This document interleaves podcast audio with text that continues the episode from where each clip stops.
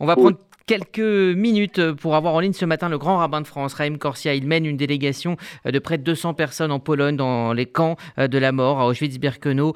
Bonjour, monsieur le grand rabbin. Bonjour.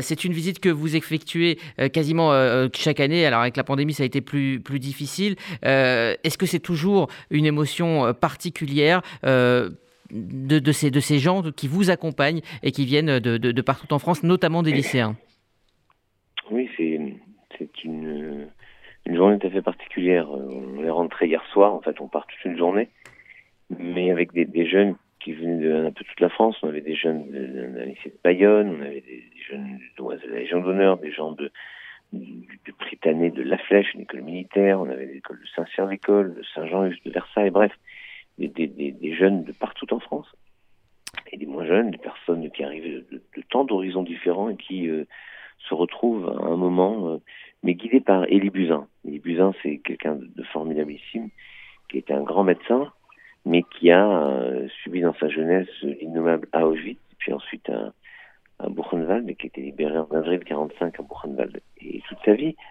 il essaie de construire une forme de réponse à la haine qu'il a vu se déchaîner contre lui, contre sa famille, contre tous ses proches.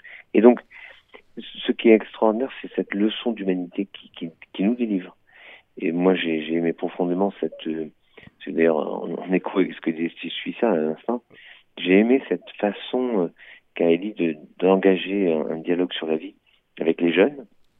D'ailleurs, c'est exactement ce qu'a qu'a noté euh, le président de Constoire qui était là, euh, Trévi Corchet, quand il a pris la parole à la fin dans l'avion, il a dit bah, maintenant les jeunes, vous avez compris que vous devez à votre tour expliquer, raconter.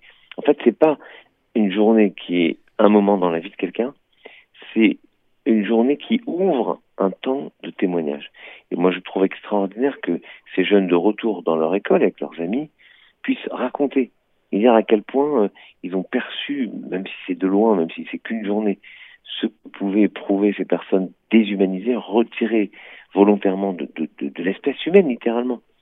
Et pour qui euh, notre enjeu aujourd'hui, c'est de les réinsérer dans notre histoire, de ne jamais les oublier, de les mettre dans la mémoire du monde, surtout à un moment où euh, cette mémoire est contestée de la manière la plus vile qui soit.